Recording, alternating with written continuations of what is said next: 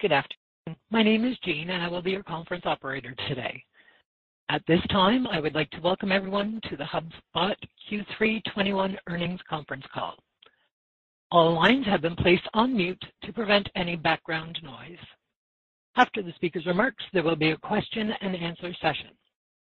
If you would like to ask a question during this time, simply press star followed by the number one on your telephone keypad. If you would like to withdraw your question, again, press star, then one.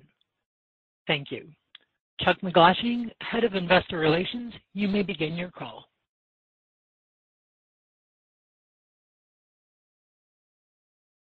Thanks, operator. Good afternoon, and welcome to HubSpot's third quarter 2021 earnings conference call. Today, we'll be discussing the results announced in the press release that was issued after the market closed. With me on the call this afternoon is Yamini Rangan, our Chief Executive Officer, Dharmesh Shah, our Co-founder and CTO, and Kate Bueker, our Chief Financial Officer. Before we start, I'd like to draw your attention to the safe harbor statement included in today's press release. During this call, we'll make statements related to our business that may be considered forward-looking within the meaning of Section 27A of the Securities Exchange Act of 1933 as amended, and Section 21E of the Securities Exchange Act of 1934 as amended. All statements other than statements of historical fact are forward-looking statements, including those regarding management's expectations of future financial and operational performance and operational expenditures, expected growth, the leadership transitions, and business outlook, including our financial guidance for the fourth fiscal quarter and full year 2021. Forward-looking statements reflect our views only as of today, and except as required by law, we undertake no obligation to update or revise these forward-looking statements. Please refer to the cautionary language in today's press release and our Form 10-Q, which will be filed with the SEC this afternoon for a discussion of the risks and uncertainties that could cause actual results to differ materially from expectations. During the course of today's call, we'll refer to certain non-GAAP financial measures as defined by Regulation G. The GAAP financial measure most directly comparable to each non-GAAP financial measure used or discussed, and a reconciliation of the differences between such measures can be found within our third quarter 2021 earnings press release in the investor relations section of our website. Now, it's my pleasure to turn over the call to HubSpot's Chief Executive Officer, Yamini Rangan. Yamini? Thanks, Chuck, and greetings, everyone. Thank you for joining us today as we review HubSpot's third quarter 2021 results. I hope you were all able to join us a few weeks ago for our annual Analyst Day at INBOUND. We covered a lot of ground as part of those sessions. So today, what I wanna do is to focus on the great results in Q3, as well as the strategic pillars guiding us on our path to becoming the number one CRM platform for scaling companies. Let's kick things off with a look at our Q3 results.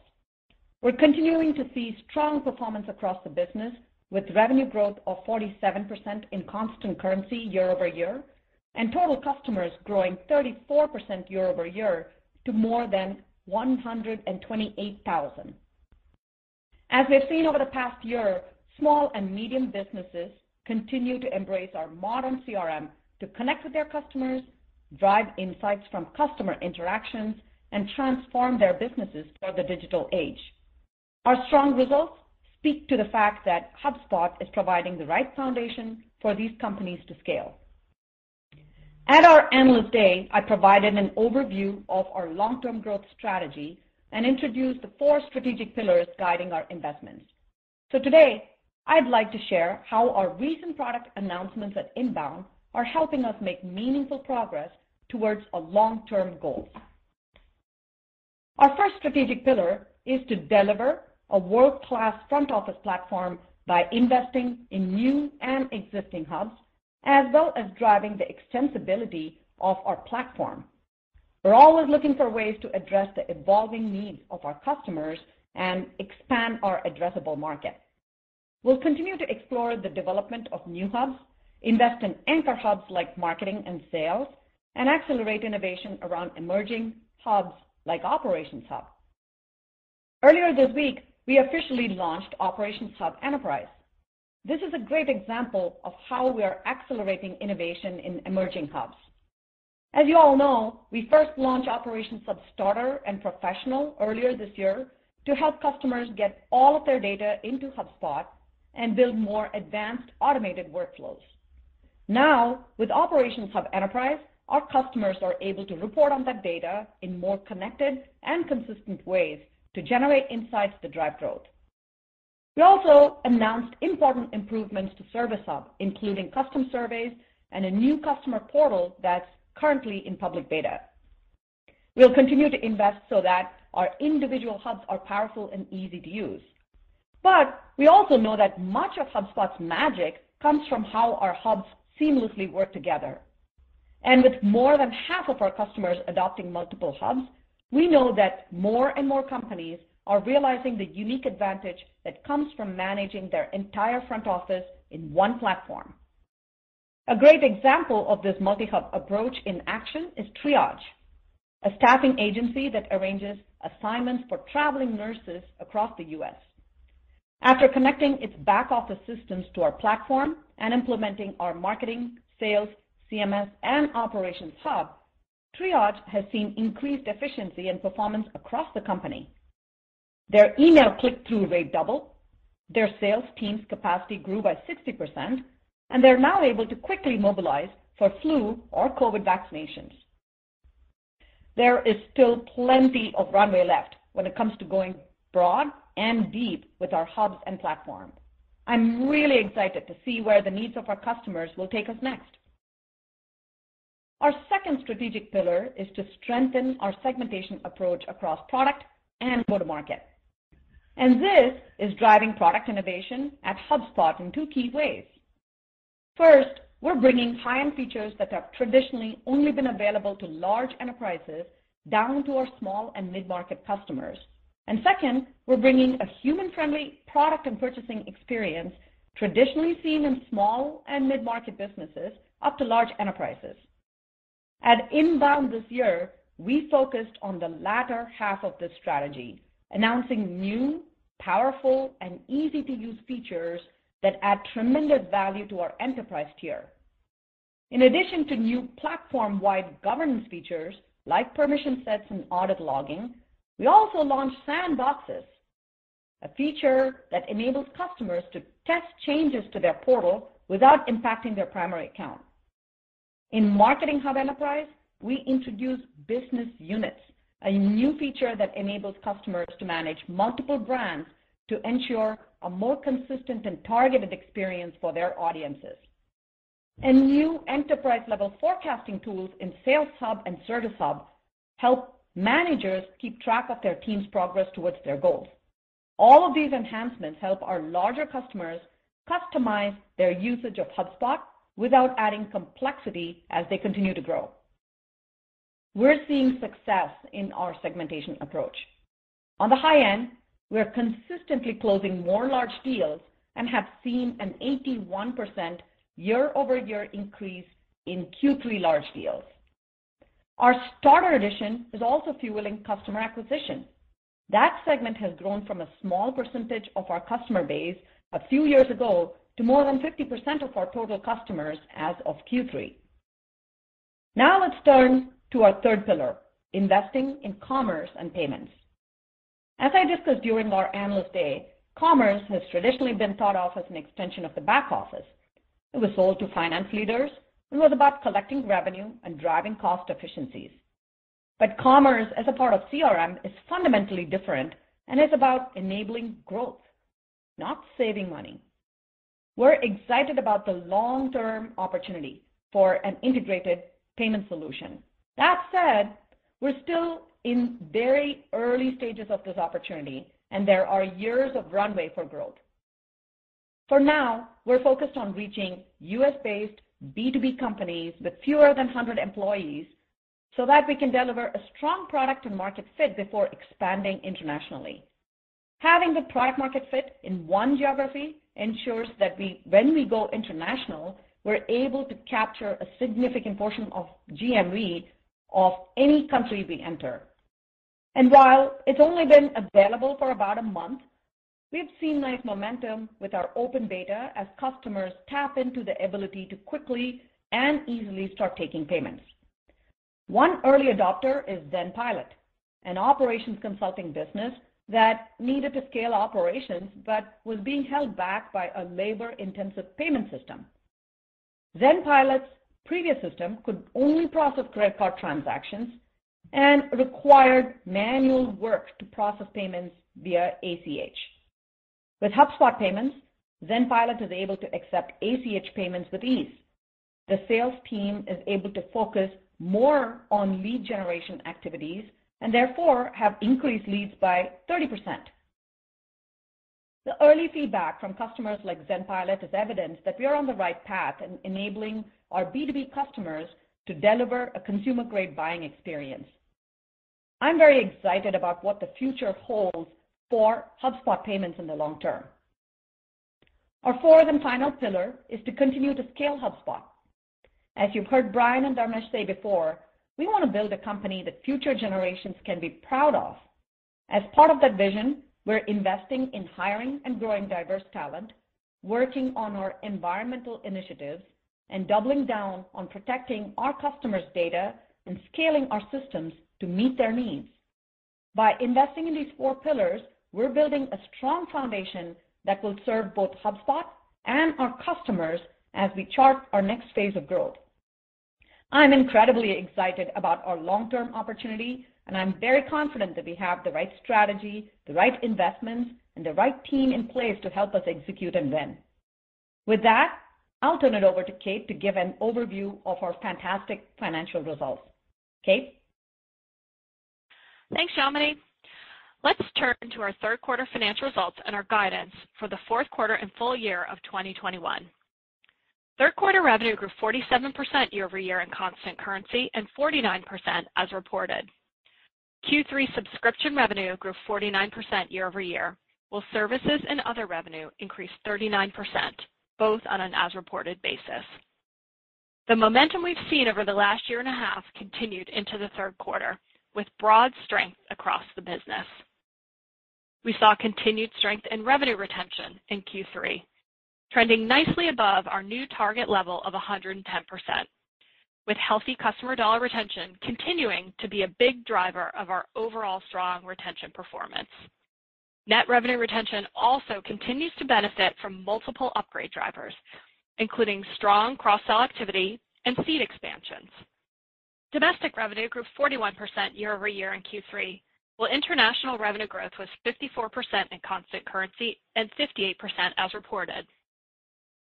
While our international and domestic revenue growth rates in constant currency remain flat quarter-over-quarter, international revenue as a percentage of total revenue increased 3 points year-over-year to 46%. We added 7,100 net customers in the quarter, growing our total customer count by 34% year-over-year to 128,000. Average subscription revenue per customer grew 9% year-over-year to $10,500 as we saw a continued positive mix shift towards our professional and enterprise tiers, along with strong install-based selling. As we've discussed over the last couple of quarters, we expect these trends to continue into Q4 with net customer additions of about 7,000 and high single-digit year-over-year growth in ASRPC. Deferred revenue as of the end of September was $376 million, a 45% increase year-over-year. Calculated billings was $353 million, growing 45% year-over-year in constant currency and 43% as reported. Billings growth in Q3 was impacted by the strong install-based selling mix in the quarter, slightly lower billing duration, and a more difficult comparison as a result of COVID-related customer plays in the year ago period. The remainder of my comments will refer to non-GAAP measures. Third quarter gross margin was 80%, down 2 points year-over-year as a result of increased customer usage and the launch of our new EU data center. Subscription gross margin was 83%, while services gross margin was negative -9%. Third quarter operating margin was 10%, up 2 points compared to the same period a year ago. At the end of the third quarter, we had nearly 5,500 employees, up 38% year-over-year. Net income in the third quarter was $26 million or $0.50 per fully diluted share. CapEx, including capitalized software development cost, was $16 million or 5% of revenue in Q3. Free cash flow in the quarter was $38 million or 11% of revenue. We continue to expect CapEx as a percentage of revenue to be about 5% in 2021 and now expect free cash flow to be about $180 million for the full year. Finally, our cash and marketable securities totaled $1.3 billion at the end of September. And with that, let's dive into guidance for the fourth quarter and full year of 2021. For the fourth quarter, total revenue is expected to be in the range of $356 million-$358 million, up 42% year-over-year at the midpoint. Non-GAAP operating income is expected to be between $34 million and $36 million. Non-GAAP diluted net income per share is expected to be between $0.52 and $0.54. This assumes 50.9 million fully diluted shares outstanding.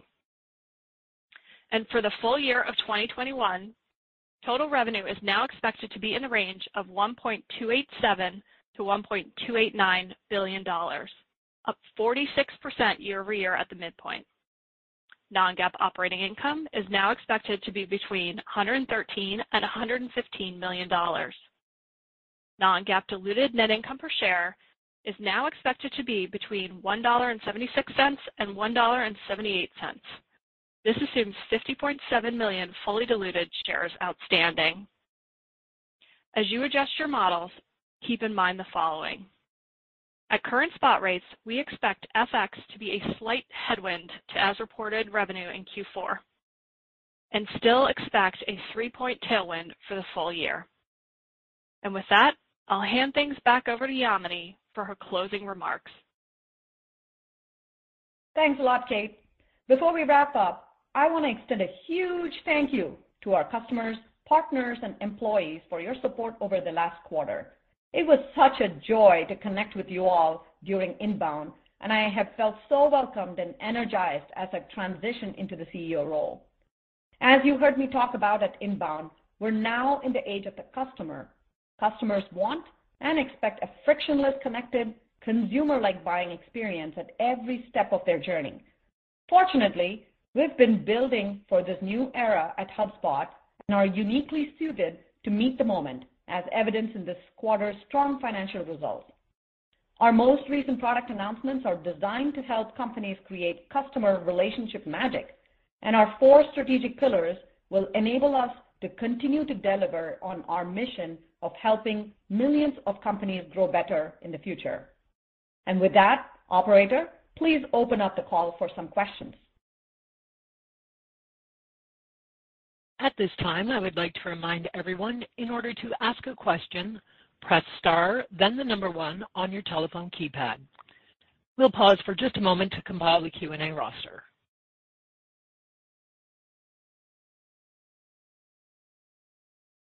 Your first question comes from the line of Alex Zukin with Wolfe Research.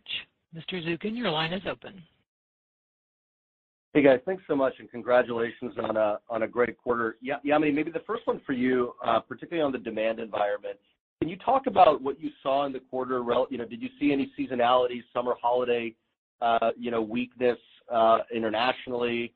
And then, you know, obviously in the news, we're hearing, you know, we see headlines of supply chain issues. You hear the reports of the advertising companies, you know, having a little bit of Uh, consternation. Are you seeing any impact from that at all? And any commentary on kind of the pipeline uh for either new customer growth or existing customer expansion to Q4?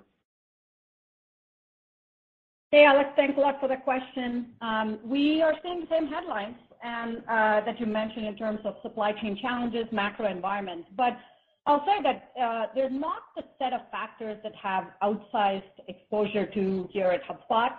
Uh, in terms of the demand environment and the demand patterns, it's really solid. And um if I step back and look at why we feel very good about the demand environment, it's two things. One, uh, the world has changed. You know, since the start of the pandemic, customers have looked for digital solutions, uh, and the buyer expectations have changed pretty significantly, where they need consumer-like buying experiences. They wanna be able to connect to their customers digitally, and they wanna be able to grow and accelerate growth in this environment. Um, two, we have the perfect solution for that.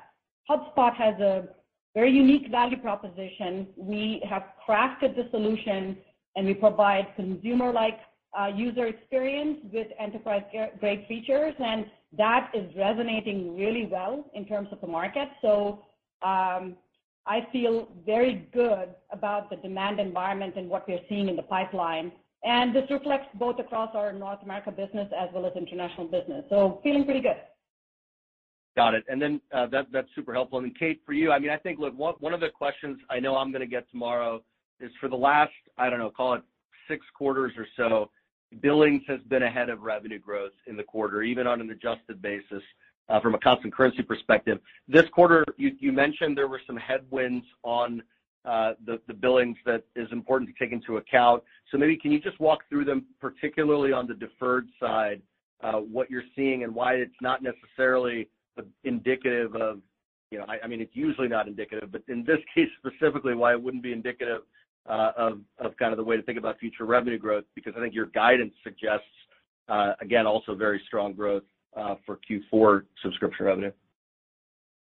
Yeah, sure thing. Um, I would just start by saying that we actually feel really good about delivering constant currency billings growth in the mid-40s%, uh, especially when you look at the sort of tougher comparison that we have here in Q3 relative to Q2. It's basically 12 or so points Uh, more difficult. That said, I did mention a few things that were headwinds uh, to constant currency billings in the quarter. Uh, There's a little bit of a headwind from duration. And you may recall in my prepared remarks that I noted that this was a very strong install-based billing quarter that also has a little bit of a headwind as it relates to billings. Particularly around deferred revenue, um, FX on deferred is very tricky. And you may recall in particular that the euro um, weakened against the dollar pretty dramatically over the course of Q3. The impact uh, on deferred revenue from FX was much more acute. Um, there was about a 4-point headwind to deferred revenue uh, on a constant currency basis versus an as-reported basis.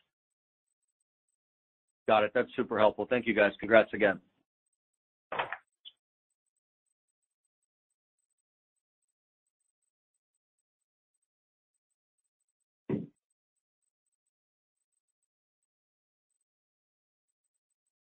Operator?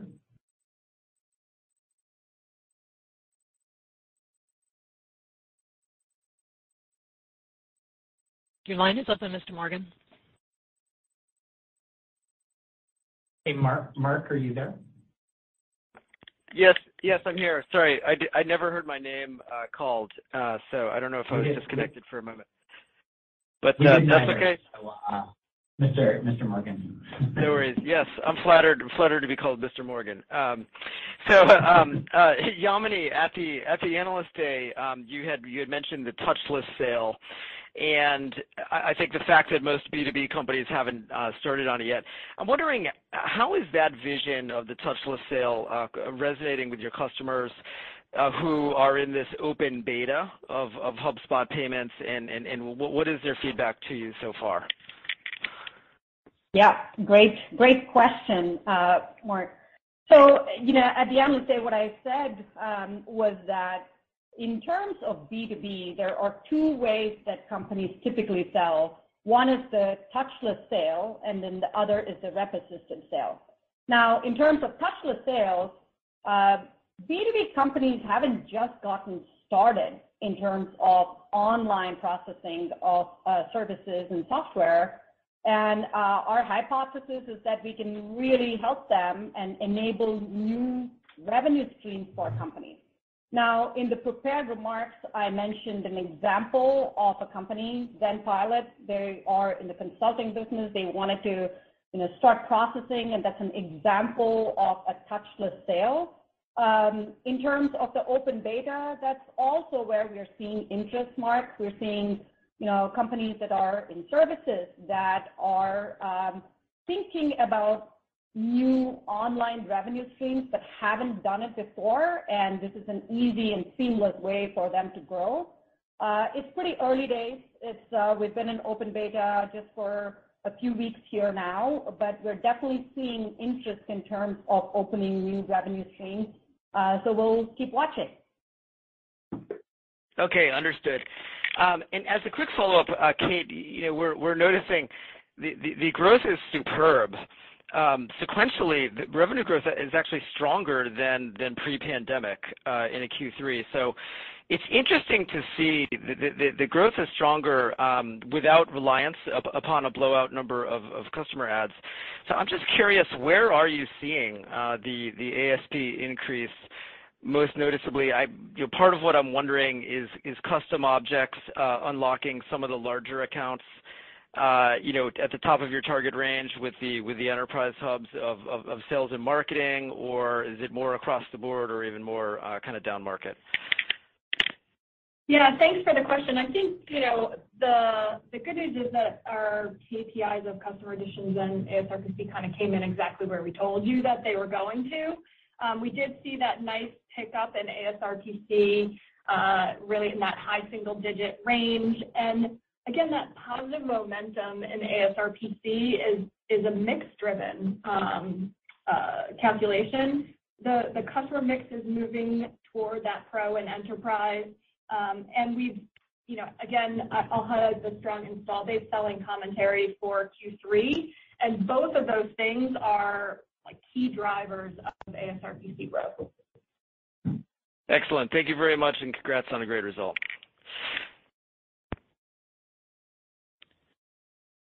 Your next question comes from the line of Samad Samana with Jefferies. Your line is open. Hi, good evening, and I'll echo the congrats uh, on just a great quarter even as the comps get tougher. So maybe first, Yamini, for you, uh, I have a follow-up on the payment side. You know, can you talk about the front office CRM approach HubSpot is taking to payments and the advantages that HubSpot has over other more entrenched back office-centric competitors that are more closely tied to accounting systems?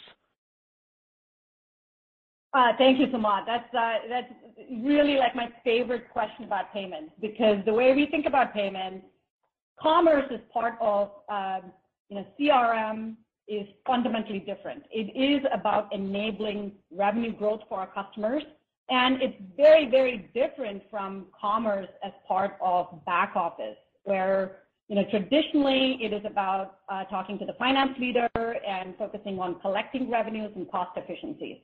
And over the past few quarters, as we have gone back to our customers and asked them how we can enable growth, it became really clear that we needed to embed commerce and payments as part of CRM. Uh and there are three ways in which we can drive that growth.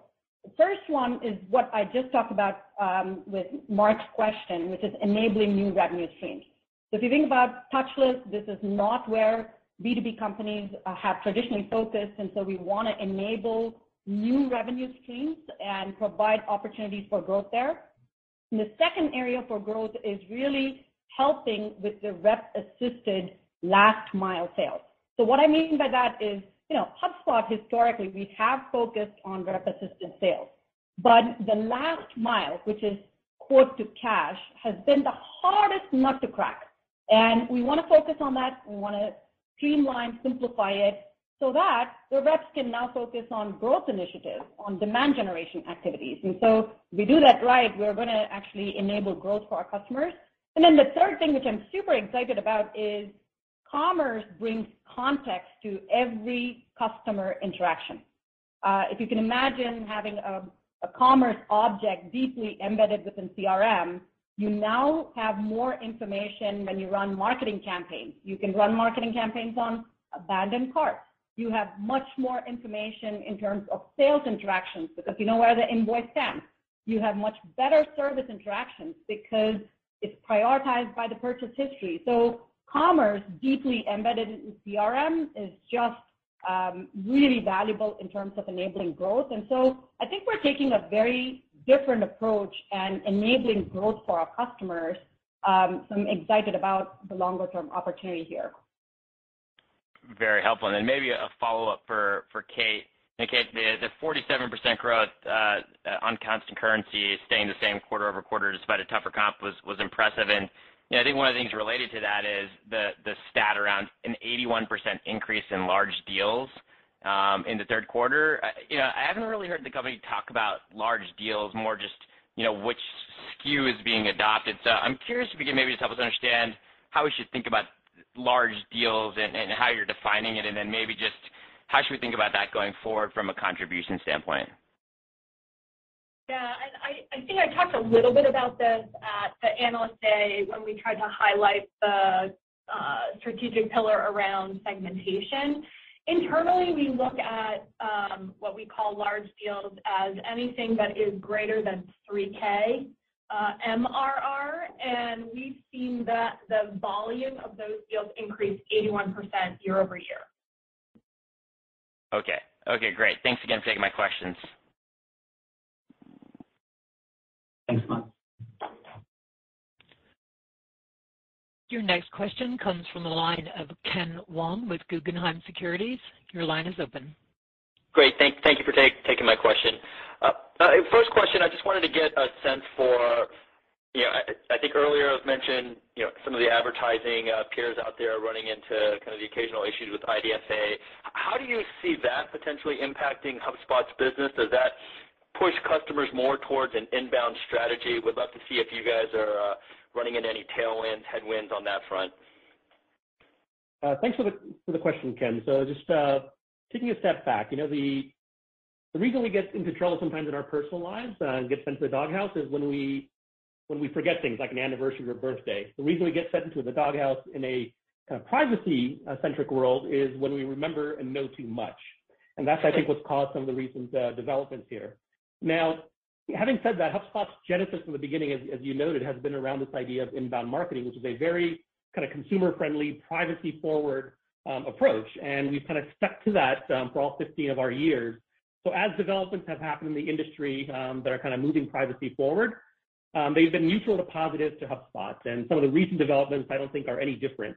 Specifically on some of the app tracking stuff that's happened recently, Um, the companies most impacted are the ones that if you're running a massive advertiser network or you're running a massive mobile application for which tracking is super important, um, you're gonna feel, you know, the direct impact of some of these recent uh recent changes.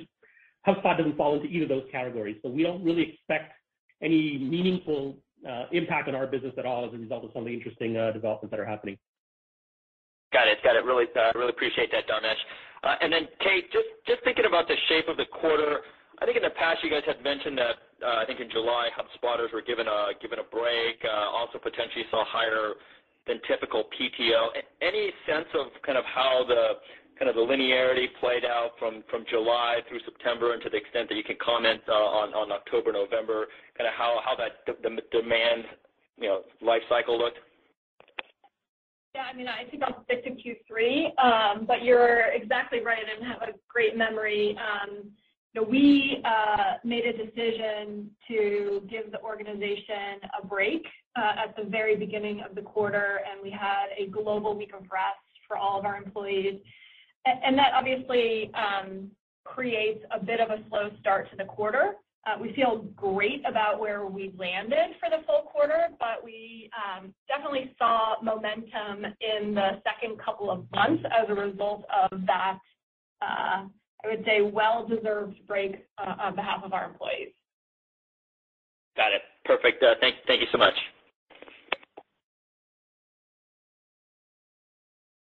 Your next question comes from the line of Stan Zlotsky with Morgan Stanley. Your line is open. Perfect. Um, thank you so much, guys. Um, wanted to uh, touch um, on the payments business a little bit. I'm sure you're getting a lot of questions from investors on that one. Um, how are you thinking as far as, like, disclosing the traction that you're seeing um, in that business um, as it starts to ramp? You know, what are the milestones that we should be looking for and you'll be looking for as far as really just broadening out the initial uh, set of customers that are involved in the in the beta program?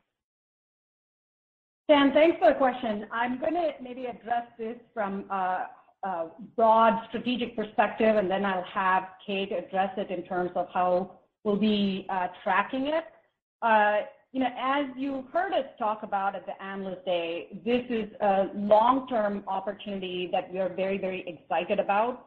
And specifically, we have a targeted approach. Uh, the target market that we're going after is U.S. companies with 100 employees or less that are B2B, mostly focused on services and software. The reason we are focused on that market is, first, it allows us to build a delightful product experience that customers can love. And um even within that market, we see it as a pretty large market, tens of billions in GMV within that segment. And uh we wanna start with that market, and we're gonna make sure that, uh, in terms of both the payment features as well as commerce features, we are focused delivering and driving market adoption. And I think, uh, longer term, there is a significant opportunity for us to grow both upmarket, uh, domestically as well as international. And I'll pass it to Kate so she can address your question on how we will track and share the results. Yeah. Thanks, Yamini.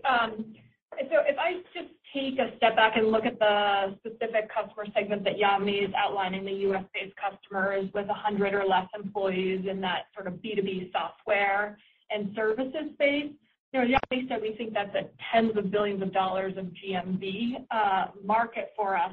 And that would translate into something that looks more like hundreds of millions of potential payment volume for us over the next couple of years.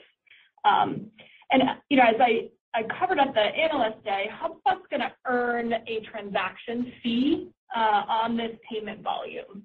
And the amount of that transaction fee is gonna depend on the payment method, it's gonna depend on the transaction size, and we will recognize that fee as revenue to HubSpot. Uh, there'll be, you know, an associated cost um, with that transaction, most notably for credit card transaction, that interchange fee. And so the gross margin for the payments business is going to be a much different and lower gross margin than what we're used to on the software side. Um, that said, the sales expense in growing the business is also gonna be very different than the core software business, and we feel really good about the overall margin for HubSpot uh, over time uh, with respect to payments. Um, We will likely um, in the near term record any uh, revenue under that uh, what we call services and other uh, revenue stream. Um and as we, you know, ramp up over time, we will have to evaluate um, when it is the appropriate time to break that revenue out. Got it. Got it. Um and then um Kate, just wanted to go back to billings for a quick second. I mean, I think Um, you did a great job of um, outlining the the uh, FX um, material FX headwind to billings at the end of the quarter versus the the FX tailwind that we actually saw in revenue. Uh but just on the on the duration component of billings, uh, you know, if you were to kinda just uh, put together the the overall kinda headwinds that you saw in the quarter to billings between FX and duration, which one was the was the more material one? You know, kind of maybe give us a little bit of a magnitude of what the billings duration headwind may have been as well. Yeah. Um so the FX headwind to billings overall was 2% headwind, right? And that's a combination, as you as you were indicating, of a tailwind to revenue with a more extreme headwind to the deferred revenue component of billings. Um, in terms of the relative impact of duration versus um, versus FX, I think it's a combination of duration and the fact that we have a higher mix of install-based selling that sort of make up the other part of the difference between constant currency revenue and constant currency billings. Got it, got it. All right. Thank you so much, guys. Congratulations on a good quarter. Your next question comes from the line of Brad Sills with Bank of America Securities. Your line is open. Oh, great. Thanks, guys, for taking my question. Congratulations on a nice quarter. Uh, maybe I'll ask another question on the uh, ASP uh, question another way. Um, with the kind of growth you're seeing there, net revenue retention has been accelerating now for several quarters. Um, Are customers landing with multiple hubs more so than in the past? I think historically, we think of HubSpot where a customer will start with marketing or sales or CMS. Those are great entry points. And then you'll see the cross-sell a year or two later. Now that you've kind of moving up market to these more enterprise editions, are you seeing customers commit to multi-hubs, kind of the initial land deal more so? And what does that mean for kind of future uh, expansion opportunity potentially? Brad, thanks for the question. I'd say that uh we see three things that happen across our customer base. Uh the first is what you said, which is more multi-hub. And uh you can see that reflected in the numbers that Kate shared at the Analyst Day. And so we definitely see the multi-hub customers land. Um we're seeing still, you know, really good front doors with Marketing, Sales Hub. Each of those hubs have gotten really good over the past 12 to 18 months, and so they are very good front doors. And so we see that land and expand motion. And then um as you know, we launched the CRM Suite both at the starter level as well as the Pro level, and those are also really good front doors. And so uh across the board, we are seeing all three motions. Now, I will say in terms of multi-hub, when our customers adopt multi-hub, the value that they get because it's a seamless user interface, uh, because it's a single data model, because there is a single view of the customer, is just much higher. Um, we see when customers adopt Sales Hub plus Marketing Hub, they get much more leads than when they just had Marketing Hub or Sales Hub alone. The same powerful combination with Marketing Hub and CMS Hub, uh, or Sales Hub and Service Hub. And so I think what you're seeing is that there are great front doors into adoption. There is also a growing trend towards multi-hub as well as suite adoption. The combination of all three are kind of what you see as results in terms of ASRPC growth. Great to hear. Thanks, Yamini, so much. One on the Service Hub, if I may. Um, you know, there's kind of the view that service, customer service is more of an upmarket type solution. Small business don't necessarily run a separate support desk. A lot of it can be done within sales. As you guys, well, one, do you agree with that view? Then Two, as you guys are moving into this kind of upmarket business, more enterprise focused, could we expect perhaps an acceleration uh, from what we've already seen good, strong results out of Service Hub, but potentially even greater uh, attach there? Thank you. Yeah. So it's um, in terms of Service Hub adoption or interest on the lower end, we don't think it's relegated just to larger enterprises. We think an increasing number of customers want to provide online support, even if it's not a call center, it might be over email or over chat. So that is definitely a need. In terms of Service Hub, you know, the product is doing really well, and the path that we're kind of progressing is similar to what you saw with um, Sales Hub over the last several years, which there are some key features um, that folks were looking for in in Sales Hub, for instance, custom objects was one of them. And once we start knocking those dominoes over, we see the adoption rate go up, um, and then we see that hub becoming uh, uh, on-ramp and front door to the HubSpot platform. We think something similar will happen with Service Hub. Uh, we just recently launched at a recent INBOUND this, the feature of a customer portal where customers can log in and see their tickets and interact with their data and with their account. That was one of those big dominoes in our minds that the customers have been kind of asking for repeatedly, and it puts us further down the path um, where we need to be. So we think 2022 is gonna be an exciting year for Service Hub. The market opportunity is massive across our spectrum of uh, 1-2,000 employee customers, um, and we sort of know what the customer needs are, and we're uh, just looking to execute. Great to hear. Thanks, Dharmesh. Your next question comes from the line of Brian Peterson with Raymond James. Your line is open. Uh, hi. Thanks for taking the question. I actually wanted to follow up, uh, Yamini, to your answer to Brad's question. And I'd be curious uh, to what extent customers are really kind of understanding of what this new frontier is gonna look like for digital engagement models. And I say that because are they still at the point, or I guess, are they at the point now where they're willing to kind of buy not even just one or two, but three or four hubs at once, right? Or are they seeing that digitally across all hubs or all channels? Or is it, do they have the vision, or are they still gonna have to kinda pick one at a time, just given maybe their limited ability to execute? I'm curious what you're hearing from customers in regards to this new frontier in terms of digital engagement. It's a good question, Brian. I think it's across the board, the levels of maturity within our customer base are quite different.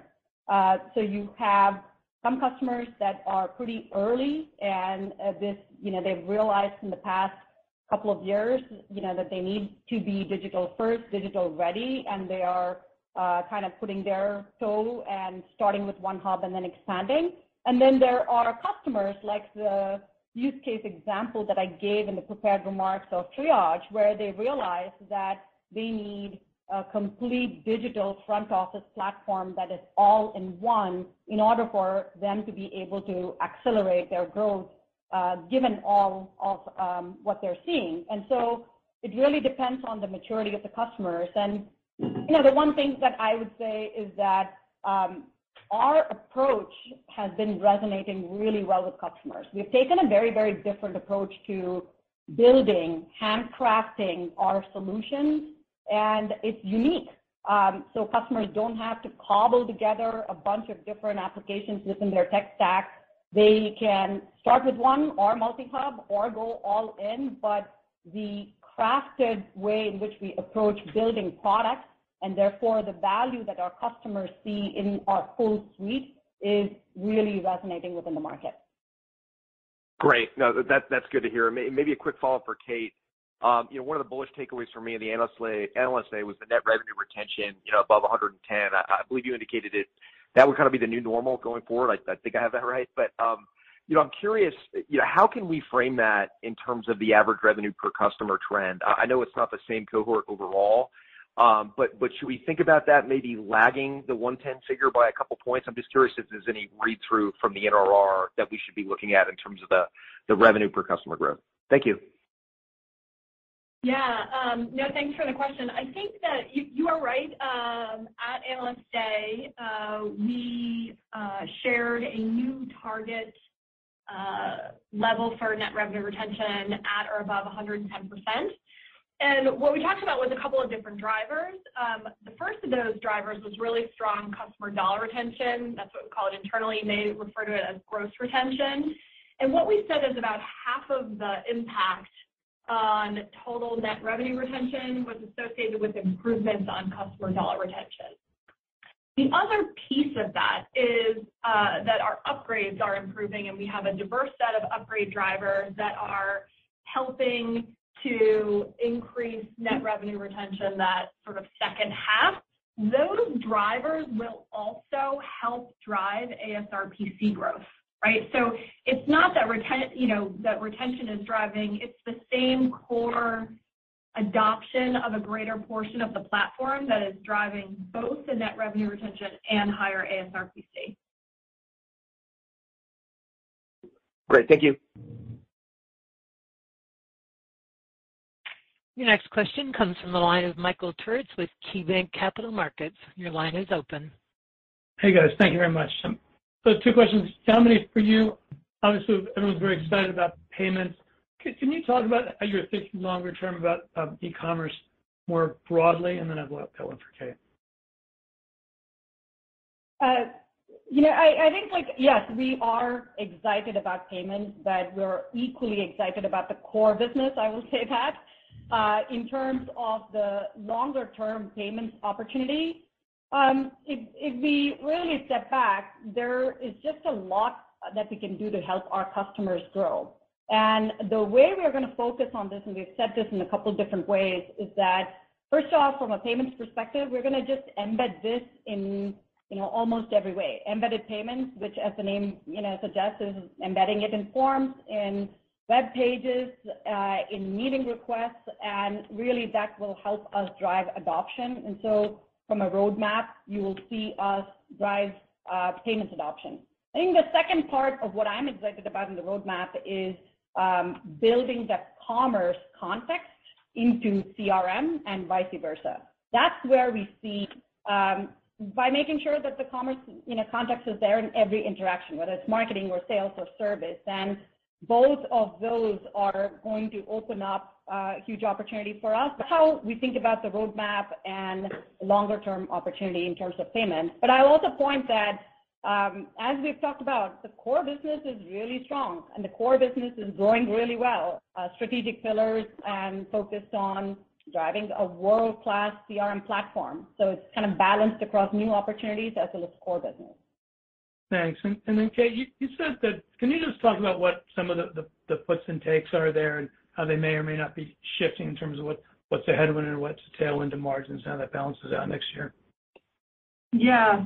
I guess, you know, the way that I would think about it is, and we tried to talk a bit about this at the Analyst Day, was how we balance growth and profitability. Um and you know, overall, if you just sort of at the highest level think about it, what we have been trying to do and what we continue to try to do is focus on building really durable long-term growth for the company.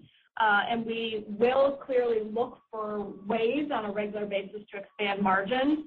Um, and we leverage our long-term financial framework uh, to try to do that. Um, what we don't wanna do is forgo really high conviction, really high return opportunities to drive uh, uh, future growth, um, so that we can deliver very specific leverage targets from one year to the next. And so you know, you heard us talk about the Analyst Day, you hear Yamini talk about it now. We feel really good about the opportunity in front of us, and we wanna make sure that we continue to invest into that opportunity.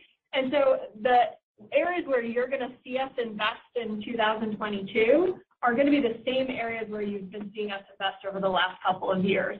In particular, we wanna make sure that we are leaning into our R&D organization to drive innovation because we think that's the engine for strong and durable growth. So I don't have specific puts and takes in 2022. Uh, what I would tell you is we're gonna continue to invest in the places where we have been seeing strong ROI, and we can believe that we can continue to see strong ROI, and that's primarily in innovation in the product. Thanks, Kate. Thanks, Yamini. Your next question comes from the line of Michael Turrin with Wells Fargo. Your line is open. Hi, this is Michael Berg on for Michael Turrin. Um, congrats on a great quarter. Uh, I have a quick question and then a follow-up for Dharmesh. Um, in this environment in this environment we're seeing right now, uh, it appears to be a pretty strong or difficult hiring environment. And with HubSpot being such a focus on culture and um, retention, can you kind of walk through what you're seeing in the hiring environment? Any trouble getting people on board? Any better or worse uh, retention within your employee base? Uh, thanks for your question. So it's, um, we're really pleased with the kind of long-term investments we've made in culture and employer brand that has really paid off now in these uh, tough times. We haven't seen uh, direct impacts of the so-called kind of Great Resignation, but we know that there's some kind of activity going out there in the world at large. But uh we continue to have a very strong employer brand. We leaned in even pre-pandemic into this notion of a hybrid and remote workforce, um, which we're Uh, even better at now. So uh personally, I feel we're coming from a position of strength even more so than we were before. Um, I think the value of our culture, the value of the flexibility uh, we have within our workforce is appreciated. Um, you know, we've long said that we think of culture as the second product that we build, and that product, including our main product, is actually doing very well. So thanks for the question.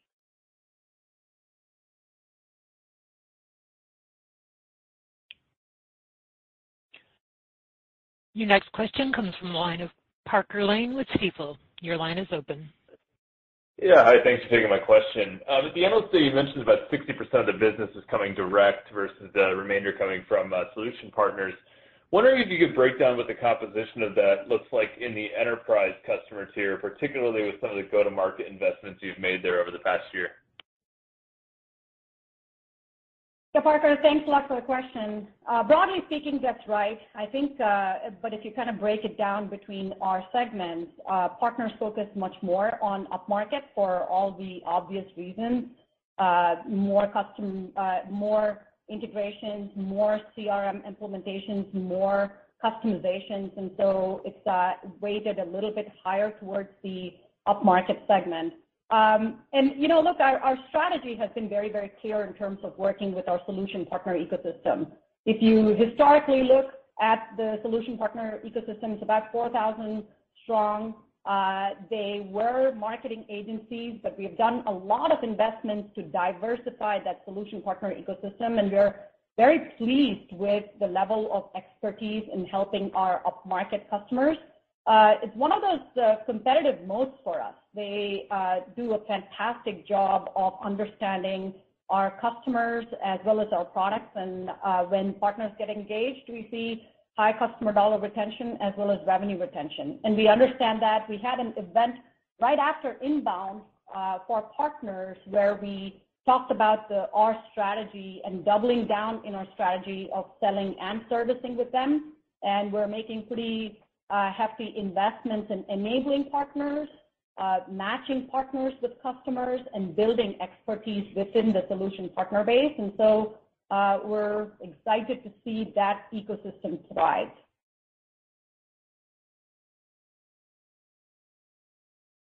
Your next question comes from the line of Rishi Jaluria with RBC Markets. Your line is open.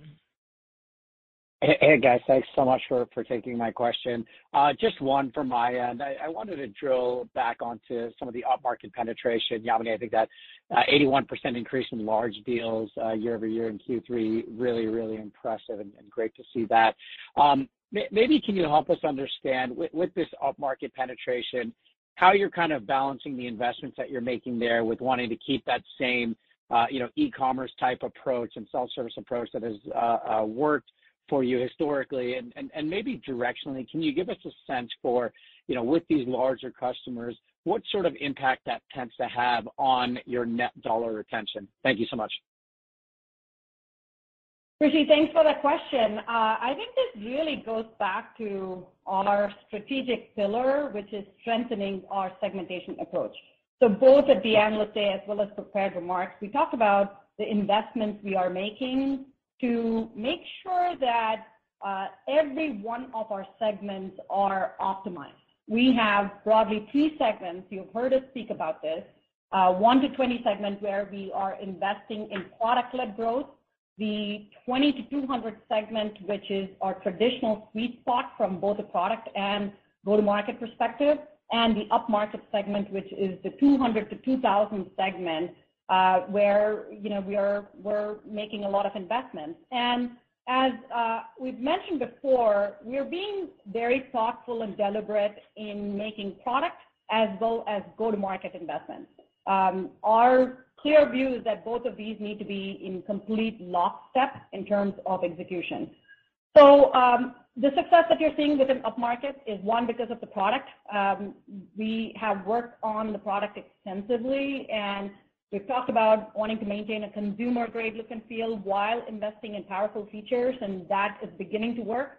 And in terms of go-to-market, we have invested in sales enablement, partner enablement, as well as brand marketing efforts. And so uh, the result of our segmentation strategy is what is reflected both in terms of customer dollar retention as well as revenue retention. Uh, and this is kind of what Kate mentioned earlier in her comments about revenue retention. Your next question comes from the line of Ryan MacDonald with Needham & Company. Your line is open. Hi. Thanks for taking my question. You know, Yamini, in the last, uh, I guess two questions, you've talked about sort of the upmarket motion here, and I wanted to focus in on the partner channel, uh, and how that's driving upmarket deals. And you know, you uh, announced the launch of Operations Hub. It's only been a whole two days since it's officially launched. But just curious, since the announcement at INBOUND, you know, what sort of feedback you've gotten from the partner channel on that offering and how you think that can continue to maybe unlock the higher end or the upper market segment uh, of your business over time. Thank you so much, Ryan, for the question. Uh, yes, the Operations Hub Enterprise was just launched, you know, uh, this week. And as you all know, we launched Operations Hub Starter as well as Pro earlier this year in April. Uh, you know, that's actually an example of one of the hubs where we co-launched it with partners. Um, you know, our partner community has been just incredibly involved in terms of the beta program. They were incredibly involved in terms of identifying early use cases, and we co-launched Operations Hub. In fact, uh, that launch event was probably the highest NPS partner event that we have had all year. And the feedback from partners, um, you know, in terms of Operations Hub has been very, very, um, you know, promising as well as positive. Now, the broader point in terms of how we are enabling go-to-market with partners upmarket, uh, you know, as we optimize our product investments as well as go-to-market investments, we've been working hand in hand with partners, uh, in driving expertise within the partner ecosystem to enable them to take more complex implementations, and that's beginning to work. Uh and I am very pleased with how our direct teams as well as the partner teams have been working collaboratively this year.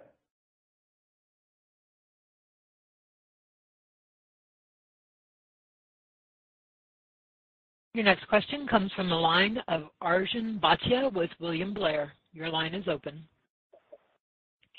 Yes, um, thank you for taking my question. Um, Kate, maybe one for you. It seems like a lot of the trends that we've been talking about with ACV expansion, including, you know, multi-hub uh, adoption, upsell, suite adoption, those don't necessarily seem like temporary trends. So when we look out maybe beyond Q4, should we think of the model as having structurally shifted where ACV growth can remain in that mid-high single digit range, not just in Q4, but in 2022 and beyond as well? Yeah, thanks for the question. I think what we have shared, Arjun, is that we feel like the trends that we saw in Q2 and in Q3 are gonna continue into Q4.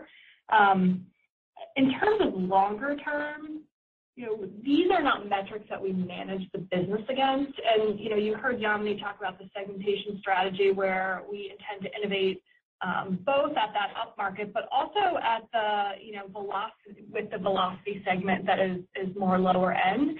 And as we innovate at one end or another, you're gonna continue to see movement in both of those KPIs. So I think it's fair to say that in the short term, but over the longer term, we're gonna continue to see uh, a little bit more volatility.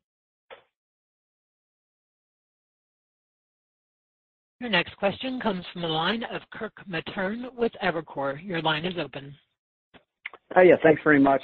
I was wondering if you could just talk about whether any of the trends that you're seeing in the upper part of your business, upper upper market part of your business are different if you looked at the U.S. versus maybe internationally. I'm just kinda curious if uptake of Service Cloud, um, content management, are those products being taken up internationally at the same rate in the U.S., or is it similar to what we've seen in other SaaS uh, companies where, you know, international tends to follow the U.S.? I know you all are much more balanced, so I was just curious on that. Thanks.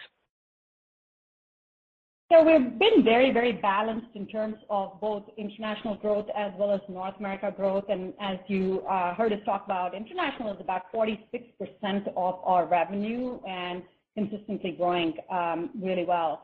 In terms of adoption trends, it's quite similar um, in a lot of, you know, the uh, international markets. They are still a bit earlier in terms of digital transformation and adoption of Uh, digital products. But you know, overall, um, for example, Operations Hub has done really well there, and going multi-hub with CMS and marketing has done quite well there. And so the trends are pretty consistent across both of the markets. Your next question comes from the line of Siti Panigrahi with Mizuho. Your line is open. Hey, guys. This is actually Matt Diamond on Siti's behalf. One quick one. I'm curious about the magnitude of customer engagement that came after the INBOUND conference. If you could compare that to years past, that'd be super helpful. Uh, that's a good question. Uh, you know, overall, INBOUND, um, the product announcements, very very favorable, positive feedback from customers. Um, we had really good engagement both uh, in terms of, you know, the breakouts as well as the spotlight sessions and the NPS for some of the sessions were better than even last year. So overall, Uh, INBOUND landed really well. The engagement of our customers has been really good, and the feedback in terms of the announcements there, Operations Hub Enterprise, Sandbox, business units, the feedback for a lot of those features that we announced at INBOUND has been very, very positive. It's uh, still early days. It's just been a couple of weeks since INBOUND, and so uh, we'll likely see more momentum in Q4 based on the announcements at INBOUND. Your next question comes from the line of Robert Dee with Truist. Your line is open. Hey, guys. This is actually Joe Meares on for Terry Tillman. Um, you talked a lot about the product announcements, I think, uh, on the call, but I'm just wondering from a very high level, um, of the three major announcements that you guys made, which have customers made the most noise about in the last three weeks since the uh, Analyst Day? That's a good question. I think, uh, you know, I broadly categorize, you know, our product announcements in three areas. Uh, the first one is Operations Hub Enterprise that we just, you know, launched in November. Um, really positive feedback. We've seen very good momentum, not just for the enterprise product, but also for the Pro as well as starter releases earlier this year. So we're seeing consistent uh, good feedback there. I think the second class is just a lot of the upmarket related, you know, uh, big powerhouse features that we launched, right? So you heard us talk about business units, which, uh, again, is another domino feature uh, within Marketing Hub Enterprise. You heard us talk about sandboxes and forecasting, which is pretty big in terms of sales. So a lot of customers that have been looking or will need this in the future are excited about that category of features. Then payments. Um, you know, payments is early days, but a lot of uh, customers are engaged uh, in conversations in terms of how they can create new revenue streams and uh, as well as, you know, enable consumer-like buying experiences. And so those three, I would say, are probably the big categories of interactions with customers. There are no further questions at this time. Yamini Rangan, I turn the call back over to you. Thank you so much. It was great seeing a lot of you at INBOUND. Uh, be well and do great work in Q4. We'll see you in the new year. This concludes today's conference call. You may now disconnect.